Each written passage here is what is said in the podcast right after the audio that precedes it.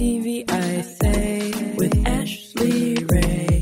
Another episode, another episode of TV I say with Ashley Ray. Another episode, another episode of TV I say with Hello and welcome to episode 20 of TV I Say with Ashley Ray.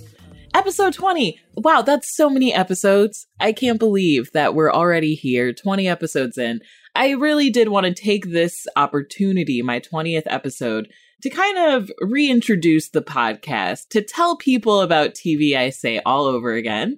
I've gotten so many new listeners, so many new people reaching out, subscribing to the newsletter. I just really want to take this opportunity to tell you what TV I Say Club is all about and what this podcast is about. And I mean, obviously, if you've been listening, you're probably like, I get the gist. But I figured, why not reintroduce myself, right? I'm Ashley Ray. I'm a TV reviewer, recapper, culture writer, however you want to say it, for a bunch of places. I started at the AV Club, started writing for Vulture, did some stuff for Bitch a long time ago, Vice, Variety, Elle Cosmo. I forget all the places that I've written, the Chicago Reader, forget all the places I've written for, but all of that is to say, that is why you probably care about my opinion on different TV shows, is because I write about them. I studied pop culture and television in school, and it has always been a passion of mine. I did my senior thesis on the history of Black TV, and ever since, I just knew TV was what I wanted to do. So I started TV I Say so that I could talk about TV the way that I want to talk about it. Because the thing about TV criticism and the way that we approach TV is that it's very binary. It's like there's either peak prestige TV and we let all the critics talk about it in the awards and we, we give it these amazing breakdowns and you write books about it and it's like, oh my gosh, The Wire, The Sopranos, oh my gosh. And it's like, okay, that's the TV everyone can admit is good. And then we say, well, then there's the other side of TV that's bad. And it's, you know, your trashy stuff, your whatever stuff, your evening soap operas that you watch, your sitcoms, the stuff that might be okay, but is kind of looked down upon, you know, is anything that people would say it's better to watch a movie. I disagree. I love TV. I love all TV. I love reality TV. I write about 90 Day Fiance for Vulture, FYI. I love prestige TV. I love horrible, horrible true crime shows. I love evening sitcoms. I still watch Grey's Anatomy, which is to actually uh, get to another point. Why this episode is so important to me is that Grey's Anatomy is one of the first shows I fell in love with. It was one of those shows that just hit me emotionally. It came out when I was in high school, maybe eighth grade, but I was just young enough that it had this emotional impact on me. And I realized, like, wow, TV can tell stories, TV can help people figure out what they're feeling. So today's guest, Melissa Dupre, who is one of my good friends from Chicago. She's an amazing actress and she is now on Grey's Anatomy. She is on the show as an intern. She's absolutely amazing. So I'm excited to have her here on this special episode where we get to talk about a show that both of us just really loved. We did this interview a while back and we did it for a Sirius Black History Month project. So if you heard the interview on Sirius, this is, I guess, a rewind for you or rerun because this is a TV podcast, right? Right. This is a rerun episode for you, but I figure most people do not listen to Sirius, so you probably didn't catch it. this is just going to be a really kind of laid back episode where I just wanted to reintroduce myself. But the way that TV I Say Pod works is that I literally just go through all the TV that I watch in a week at the beginning of the episode. I call that the watch list. I watch a ton of TV, things that I have to watch for things I'm writing and things that I just watch because I'm depressed and I have nothing else to do with my time. I watch a lot of TV, but I can tell myself that I'm doing it for you, the listener, and that's what matters. And after I go through my watch list, I come out with a pick for you. What is the one thing you should probably get into or watch? And after the pick of the week, which used to be a clip of the week, but now it's the pick of the week, after that, you get to enjoy an awesome interview with an actor, a comedian, or just someone that I like who does stuff in TV. And that's TV I Say Pod. And I've been doing it for 20 episodes now. It's just me doing it, and I love it. And I'm so happy that so many people also love it. So, you know, if you're just tuning in for the first time now, if you're jumping along for different episodes, welcome. Yeah, 20 episode mile marker. Wanted to just give myself a shout out for that, a little pat on my back. Also, I think the biggest part that I should probably point out, because last week's episode with uh, Kimberly, it was so funny because Kimberly, like, I do the guest interviews and then obviously I, I record these intros. Uh, and Kimberly was texting me and she's like, Yeah, I'm listening to the episode. And she's like, Hey, do you record your intros high? Uh, yes. Yes, I do. Yeah, absolutely stoned. That is part of the TV I say club experience. I mean, we're talking about TV. You gotta be stoned to love television as much as I do. Like, I'm sorry, do you know how many seasons of Raising Hope I've watched recently for no reason? Come on, you gotta smoke a lot of weed to do what I do. So that's part of the fun of it for me is one point I had like a friend who would do the intros with me and we could smoke together. So I might bring that back. I'll let you guys tell me. You can like tweet things at me if you think I should bring a smoking buddy back to this part. Cause yes, I would like to make it very clear. I am just smoking joints over here telling you about my favorite TV shows. I do not do the interview stoned unless the interviewee would like to be stoned, as you saw with Eric Edelstein when we talked for like two hours high. Anyway, what a long introduction. All of that, you know. Okay, well, let me just get through this watch list because I really want to get to my wonderful guest, Melissa Dupre. So let's get through this watch list. First up on the list, because I literally just watched it before I recorded this, I'm going to start with Young Rock, which is still killing it. I know every week I've just been like talking about how much I love this sitcom, and everyone is like, I thought that show was a joke. I did not realize it was real. It is really good. If you enjoyed Fresh Off the Boat, it's pretty similar in tone, but I think it's just a little sharper. It has a, a kind of weird tone and voice that I can't even quite explain. It's not as sappy as a family sitcom because it's not afraid to get weird. So check it out. After that, I did the three episode premiere of Generation on HBO Max. Now, I'm going to admit, I don't know if this show is pronounced Generation or Generay Plushin, but I kind of am leaning towards calling it Generay Plushin because I just am so irritated they put a plus sign in it. Like, why? I don't. Anyway, it is the new Lena Dunham produced HBO teen show that is going to get compared to Euphoria, and people are going to say it shouldn't, although I'm not exactly sure why, because it is very much doing a similar Euphoria thing. I did all three of the episodes that are out now on HBO Max. There are some engaging characters. The actors are all really good. I think that's what's really sealing it for me is that I want to just keep watching because their performances are so engaging. So I'm going to stick it out. You know, it's one of those shows where personally I love the way that Lena Dunham makes TV. And I know not everyone agrees with that, but I love the way Lena Dunham makes TV. There's something about it that just makes me excited for TV as a storytelling mechanism. I think she's really clever in the way that she just can quickly build characters uh, and you see that here in Generation. And I know she's only a producer, she didn't write or uh, direct or anything. But I feel like the overall tone of the script, you can tell that her influence on the pacing is very much there. I mean, the second the show pops off, you're instantly kind of like, okay, these are these people, these are these characters, this is what they're like. It very much reminds me of the girls' pilot. And hey, I think the girls' pilot is like the pilot guide for anyone interested in watching television. So, hey, gonna keep watching Generation, Generate Plushin.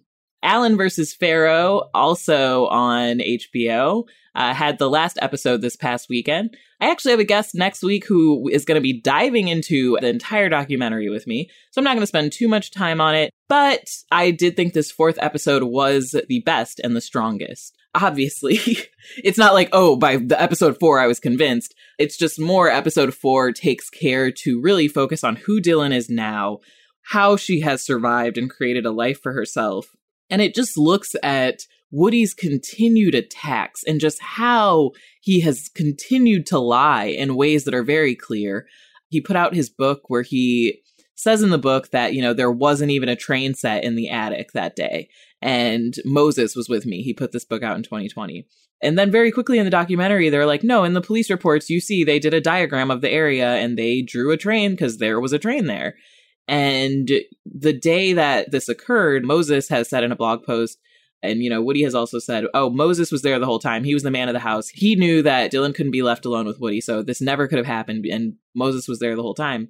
But actually, when they did the custody battle in like 1993, Woody testified in court that that day Moses wasn't there, that Moses was in a bad mood and they only saw each other for a few moments, but Moses wasn't around. So all of Woody's lies just kind of fall apart. I think this is the one where it's very hard to look at any sort of defense of him. And throughout the series, I had been saying, when will they address Mia's abuse? When will they address what Moses has said? In episode four, they take it all on. So if that was keeping you from watching, do know that they do get into both sides of it.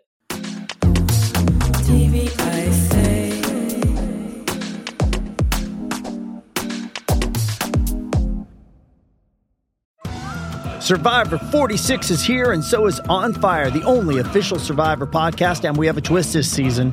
The winner of Survivor 45, Dee Valladares, will be joining us every week. We're going behind the scenes of the biggest moments, the how and the why things happen, and the strategy and analysis you can only get from someone like me, a Survivor winner. Listen to On Fire, the official Survivor podcast, wherever you get your podcast.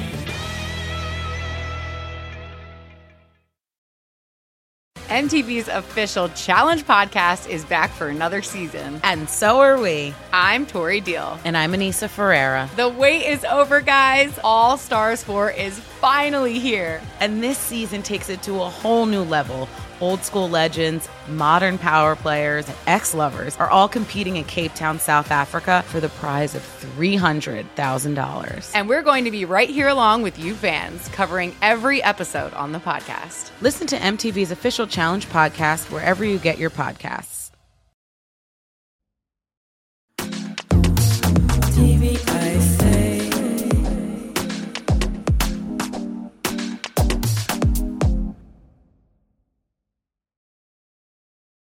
Up next, Shameless. Shameless is still just trying to make it to the finish line. I believe there are three episodes left now before we are all put out of our misery. This last episode, I mean, I did like the stuff with Mickey and his dad. I felt like that was really heartwarming and moving. But at this point, I just want the show to be over. And I hate what they're doing to Lip. Like, Lip obviously is still very attractive. I'm still in love with him and I just want him to come out of it okay. Like, if they're gonna take away Fiona, who was the only good character on the show, like, at least let me get Lip okay out of this. Like, come on.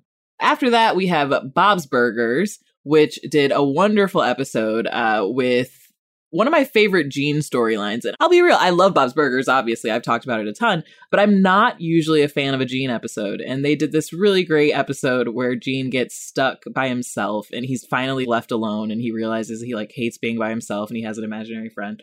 But I absolutely loved it. Again, Bob's Burgers, still killing it after all these seasons. Up next, I did The Great North, also on Fox after Bob's Burgers.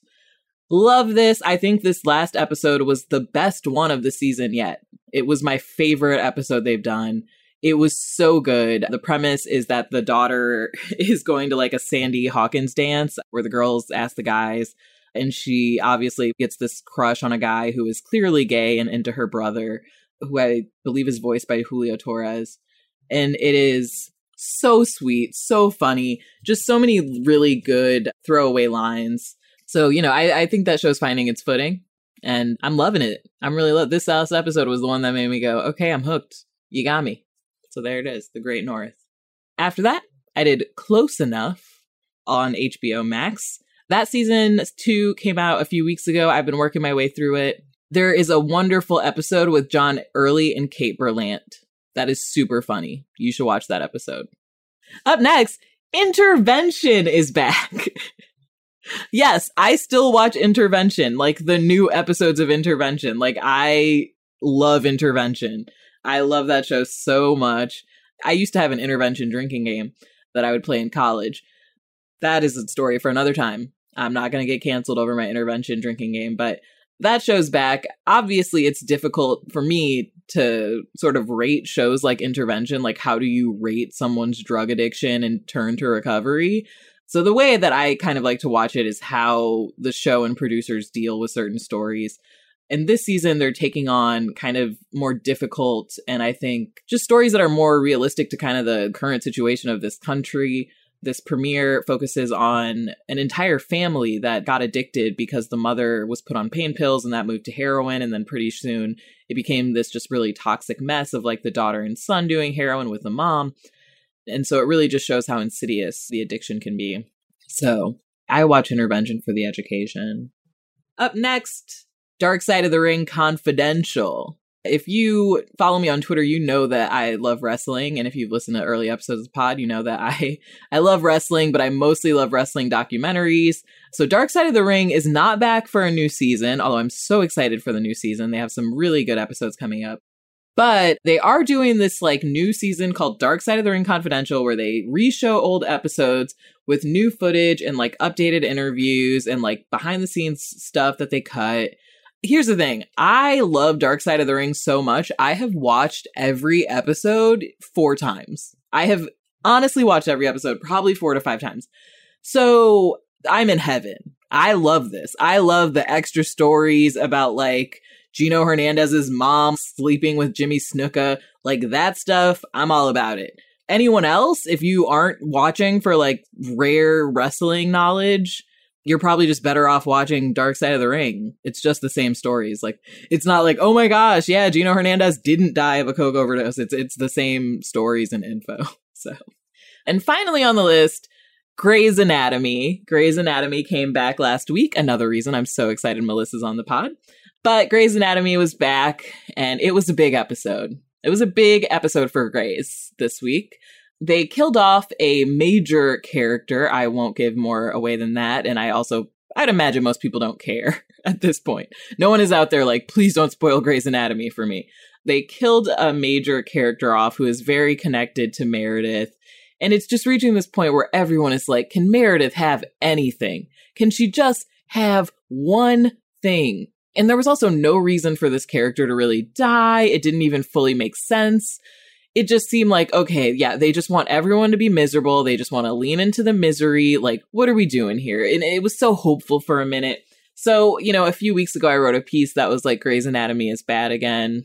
And sadly, this episode I think still falls on that spectrum where they just they don't know what to do with most of the characters. Like Maggie is running around with some guy, I guess, and Amelia had her baby and she's freaking out and Meredith's just on a death beach.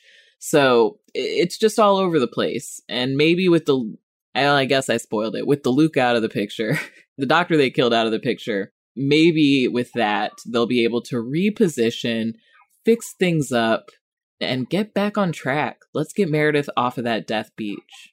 Oh, that's the watch list. Uh, pretty long one today. Pretty long intro here. But you know, like I said, I'm smoking. I'm having fun with it. But I do want to do my pick of the week. And my pick of the week this week is 90 Day Fiance. Uh, which you're not shocked by, probably. You're probably like, Ashley, why are you telling me to watch 90 Day Fiance? You always tell me to watch 90 Day Fiance. But here's the thing this last episode and the episode that airs this weekend, two of the best 90 Day Fiance episodes that I've probably seen in a while, and definitely the most sort of recent versions of the show. Things just are reaching this like critical point of mess in the season. Like, there's kind of a point every 90 Day Fiance fan knows where it's like the beginning of the season is really wild. Like everybody's meeting everybody, you're figuring out who the wild couples are, you're piecing it all together. Then there's this part where like usually like episode 7 it starts to slow down. That's when everybody's like moved into their American home and it's like, "Oh yeah, we're getting her adjusted to the dishwasher." And it's like, "Okay, what's the, you know, central conflict going to be like, "Oh no, Brandon and Julia can't share a room." And it's like that repeated for like 4 episodes. And then usually around episode like 11 or 12, they're like, okay, we got to get back to the craziness. And that's when things start to like turn again. That's when we get to our pivot. And so right now we are at that climax of the pivot. Like every couple is just in chaos. I genuinely don't know who's going to end up together, who's going to end up apart. If you've been like on the fence about this season, now's the time to just jump in or if you're behind you know because sometimes when the episodes just get so repetitive a lot of people drop out now's your time to get back into 90 day fiance so yeah and there's only a few more episodes left this season actually i think there's like probably nine episodes 90 day fiance seasons are so long Cool. So that is my pick of the week 90 Day Fiance. What a watch list.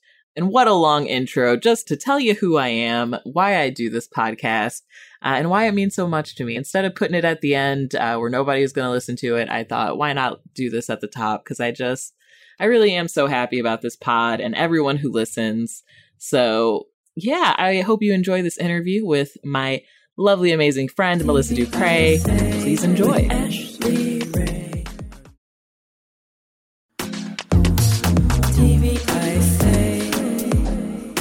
Welcome to TV I Say with Ashley Ray, our special little mini episode. I'm so excited today. Our guest, Melissa Dupre from Chicago, my hometown. That's why I'm so excited for this episode. I had to have Melissa on not only because she's from my hometown and she is an actress, comedian, storyteller. You do everything, plays. You were in Girls, Chicago PD, The Chi, mm-hmm. and now, most important to my heart, Grey's Anatomy. Grey's Anatomy. I know, I Grey's Anatomy. Oh my gosh. So, welcome to the show. How are you doing?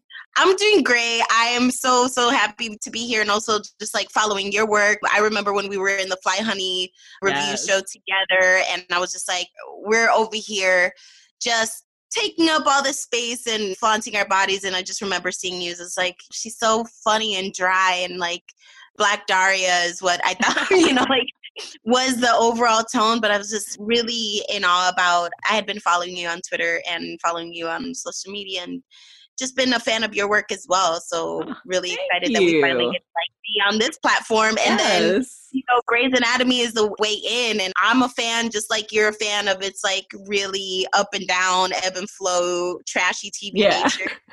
It's like one of those shows I will always watch. I've loved it for so long. When I found out you were going to be on it, I was like, I can't believe not only that someone I know is going to be on the show, but that you're an intern, which is an iconic role as any Grey's Anatomy fan knows.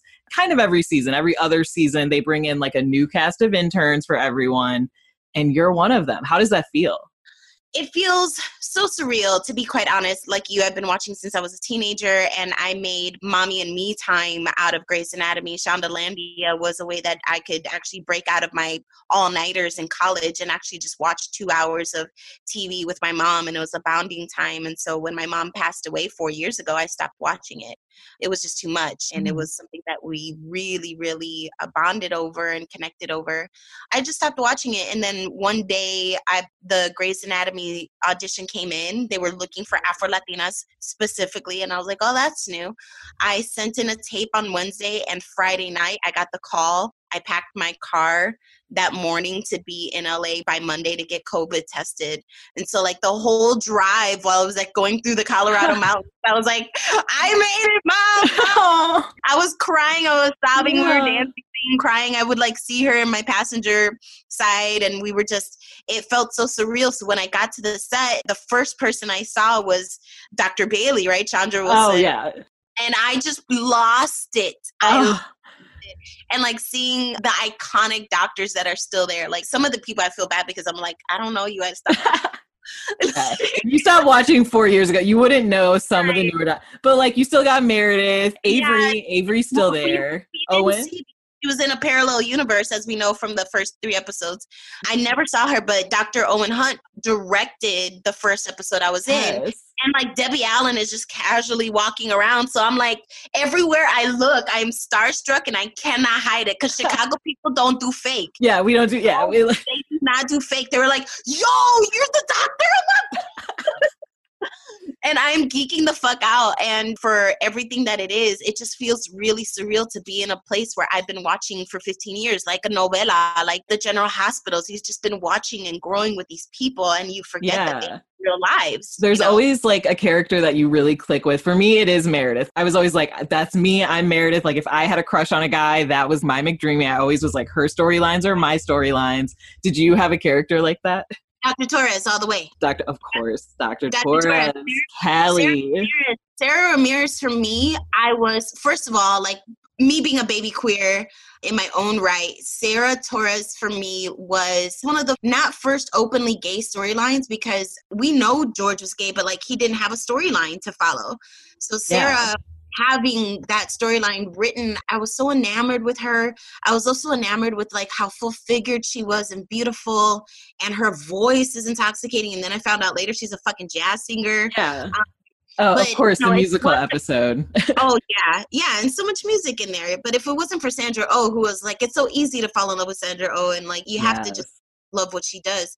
Sara for me was the first person. Was like somebody that l- might look like me can do that, even though like the centering of blackness started to be a thing, and then all the spin-offs started happening. But Sara for me was my crush actually. Yeah. I loved Callie. I loved her in Arizona. That was like my couple. And then they just couldn't let them be happy. I was like, just please, let's not have like a stop setting their house on fire. You're throwing planes at these women. Let them just, cutting off legs and stuff. And yeah, let them live. That's the running theme of Grey's is like you can't let them live. Someone has to die. Someone Yeah. always die. That's Grace, and yeah, that's part of the fun of it as a fan. I Google myself often now because that's a thing you do because you still can't believe it. so I Googled myself the other day and I found out that I'm on a Grey's Anatomy Wikipedia. So Oh like it's this one giant Wikipedia platform for all the Grey's Oh, yeah. Even if you've only done one or two episodes, they do the backstories for you. They Yeah. link up narratives for you. Oh, the Grey's Anatomy fan base, we are very rabid. We got it together. If you need to know, like season four, episode five, what child died of malaria, you can probably figure it out pretty quickly. it's so in depth and you know like i was like okay let me go back and some of these characters that i love and it's all there and i'm like i'm a part of a culture. That's the other thing is like as soon as i got on there all of brazil was on my page. Grey's Anatomy is so big in brazil but it was so mind-blowing to me how gung-ho they were because then they kept asking me if i was brazilian because i'm black latina and they had not seen and they're in it. They had not seen anyone who looked like me and that's what was really moving and connecting. I was like oh yeah. the movement. This is a culture Yeah, and Shonda obviously is always someone who is so eager and happy to put that diversity on TV, and that's what it's all about, you know? is she ever can we get the most intersectional can we get a person with disabilities who also is a tap dancer who is black and asian and in a polyamorous relationship Yeah. exactly. She's just let's do it. Let's go. She's I mean, she's got that Netflix money. She ain't afraid of anything. She's like, I can do Yo, whatever. Bridgerton be, Bridgerton be making waves for its own problematic culture. Yeah. Bridgerton has its issues, but I, it's like now Netflix's most watched show ever. And I mean, I enjoyed it. It was fun. I wanted that girl to have all the sex in the world that she desired. you know, I wanted her to just have bangs. I wanted her to she could have I did at some points think why did they do her hair this way? It just made her look so much younger. I was like she looks like she's 14 and he looks like a 35-year-old grown man. I mean, I'm here for the dynamic. what else are you watching right now? What's on? So I haven't, man, I loved Bridgerton. I did binge it, but I was late to the Derry Girls train. Yeah. Derry Girls, my goodness, I just love a good backwoods Irish story. I love it. I I love it. I was obsessed. I watched two seasons in two days. It's just so funny because like they keep a joke going and every family member gets to hit on it. You know, like Yeah. every ensemble. It's such a strong ensemble show. You couldn't write for adolescent, you know, sperm driven hormonal girls better. So one girls from Bridgerton is in there. Yeah, Uh, yeah. Nicole. I, I absolutely felt, yeah, I fell in love with Derry Girls and I cackled three times in the first 10 minutes and I knew I was going to be hooked. But the coming of age story for me is really charming. I'm trying to give that new fairy show, the Winx Saga, a try. Oh yeah, I've heard people talking about it. That's actually one I don't know too much about. So you like win a prize. Trying to give it a shot. You know, like when it comes to the supernatural ones, I really loved Carnival Row. I was trying to give Discovery Witches. Discovery Witches, like it's set in a library. It's already moving too slow for Yeah, that's yeah, that's not gonna work for me. I I have a hard time with it. I can usually do things like X Files. I like like a supernatural, but then like I don't know, even like Stranger Things, I started to get kind of just like this is too convoluted. I don't understand what's going on anymore. Something like Stranger Things, I'm taking it for what it is. It is nostalgia porn for me. Like I'm an 80s Yeah. kid. I'm really leaning into what they're doing with it. They don't really need to complicate it much. I think it's phenomenal. I think they're doing some really strong acting, but then when it starts getting super predictable, I'm like, I don't want to put these shows on in the background. I'm really attentive to them. You know, like you and I are content creators. I'm really looking at what they're doing, what's interesting, what Netflix is buying, because hey, you know, I want to catch a Yeah. trend too. so I'm looking at these shows for what is interesting, but like it's something's there for everybody. You know, a lot of people are watching The Night Stalker when you need Yeah. to switch it up for something horrific. There's And- so many, so many true crime murder shows out there now. I'm just like, these are real though. Yeah. Oh my. And that one, they use so many like real graphic photos. I was just like, I don't need to see that. Why are you showing me that? Nobody needs to see that. Nobody needs to see it, but I had never watched as many documentaries as I had now that there's such a high production value towards Yeah. doc- and now like documentaries are like mini movies and I'm Yeah. getting mad at why McDonald's game tokens were being split between these like Yes. white Oh my. McMillions was so good. That, and it It just, was so infuriating. it I was just- like, it had so many twists. Grandmother sent me to McDonald's to get these fucking stickers. right and i just kept being like here we go i'm gonna get it this is it this is it for me like this is the one i need and then you find Yeah. out that these like white people and i don't even remember upstate new york were just gaming everybody everybody. And so we switched to the jewel monopoly game. And then she's like, You gotta go to the jewels on the north side. i bet jewel was doing it too and they just got away with it i yeah. bet they were like mcdonald's took the heat like nobody knows that we've also been scamming our monopoly game I mean, I was just, I'm fed up. So, Yeah. like, I had to take a break from TV. I'm on a writing deadline myself right now. I'm writing a show.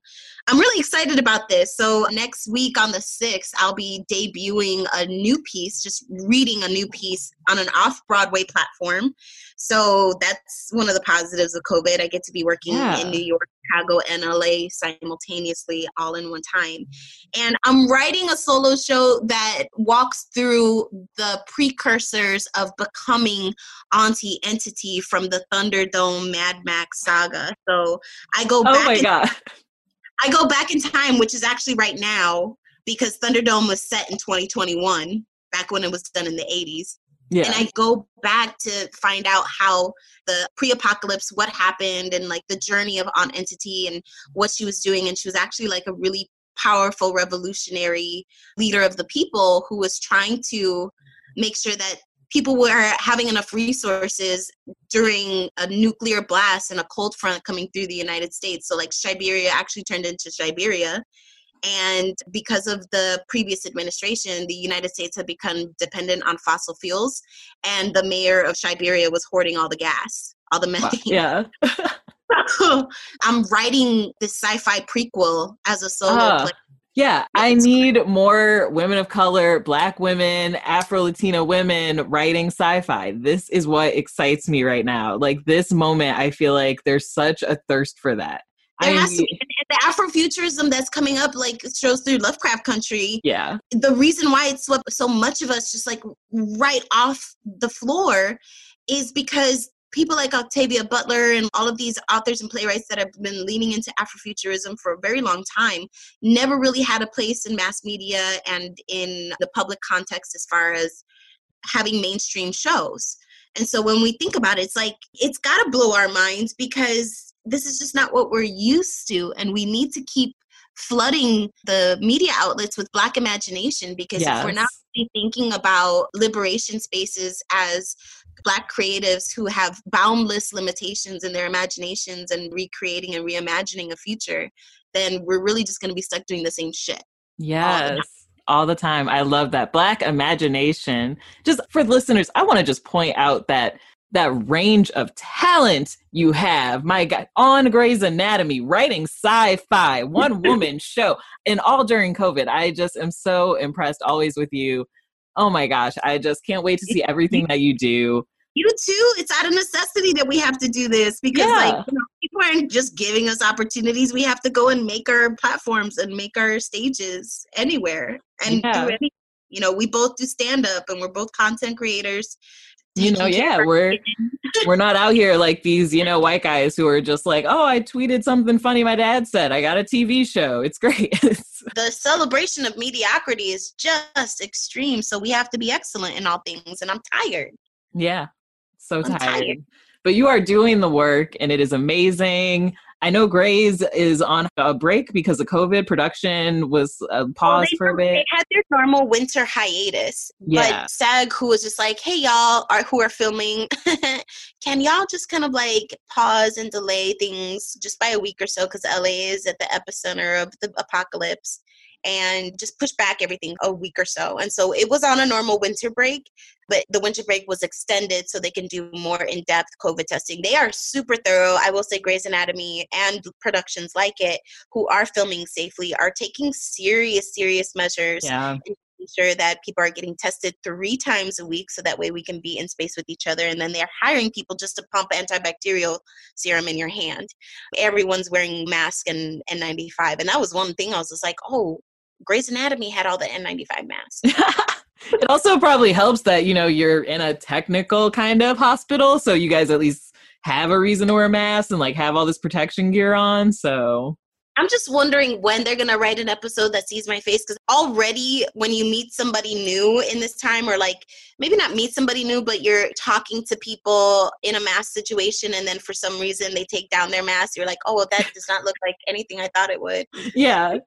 I don't even understand why you would want bars and restaurants to be open right now because it's like what you're going to try to like hit on people with a mask covering half their face. What do you really need from that experience right now?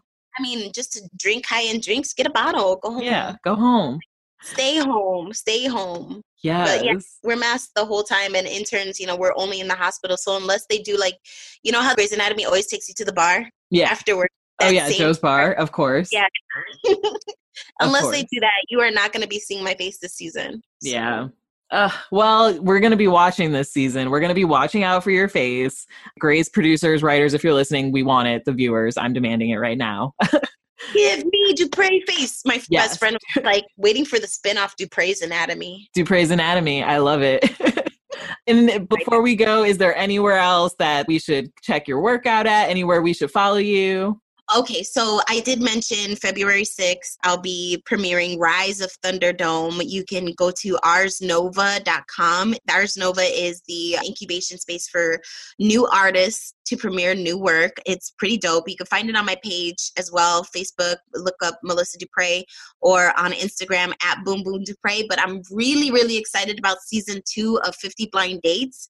It's a reality dating show that I created during the pandemic that is me committing to 50 blind Zoom dates in order to combat social isolation. So, what do we do when we're in a pandemic and we are either single or lonely or really just trying to connect with people? If we think that we need to rush into public space, we don't. We have all this ability to connect with people in our own networks, right? Like all my friends just set me up with a friend of theirs who I didn't know. So, I, it's really a blind date, but I have 45 minutes to find a connection with this person.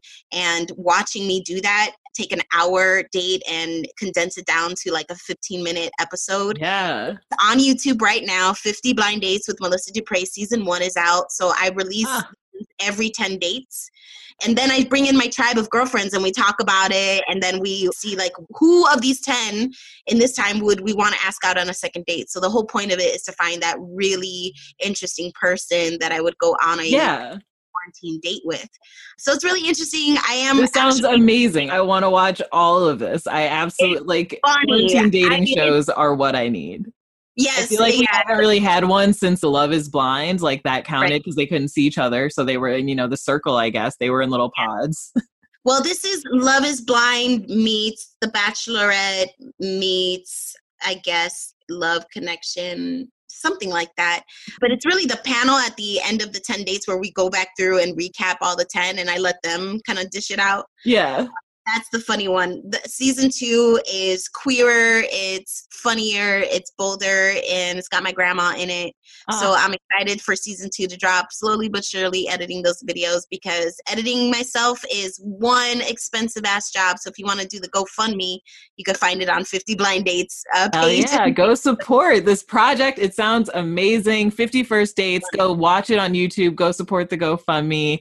Melissa DuPrey, thank you so much for coming on the show. For having me, my love. I'm so excited and proud of you. And thank you for everything, for blessing us on social media. My God. Thank so you. Melissa's so wonderful. That was so Great. That was a fun conversation. We did it forever ago, but I'm glad I got to share it again now. Thank you so much for listening, for supporting TV I Say Pod. If you would like to support us more, please rate and review. Of course, you can support us on Patreon, patreon.com slash TV I or you can subscribe to my newsletter, although I am currently on Substack and I am thinking of moving it with everything going on. So for right now, just keep listening to the podcast, rate and review, and definitely subscribe to the Patreon. I think that's right now the best place to follow for your transcripts and more TV updates. And you know, just keep listening. I appreciate it so much. We'll be back next week, of course, with another episode. Just a little teaser what we'll be talking about. Finally, going to get into framing Britney Spears. Yeah, Britney Spears doc. We're going to talk about the royal interview. I'm just doing a big slate of TV events, catching up on everything. Got an amazing guest who will be on to guide us through these difficult topics. So I'm so excited. Keep listening to TV I Say Pod. You're all so great. We'll be back next week. The TV I Say theme song was made by Rafia Santana, and our artwork was created by Chastity Hyman. TV I Say with Ashley Ray. Another episode, another episode of TV I Say with Ashley Ray. Another episode, another episode of.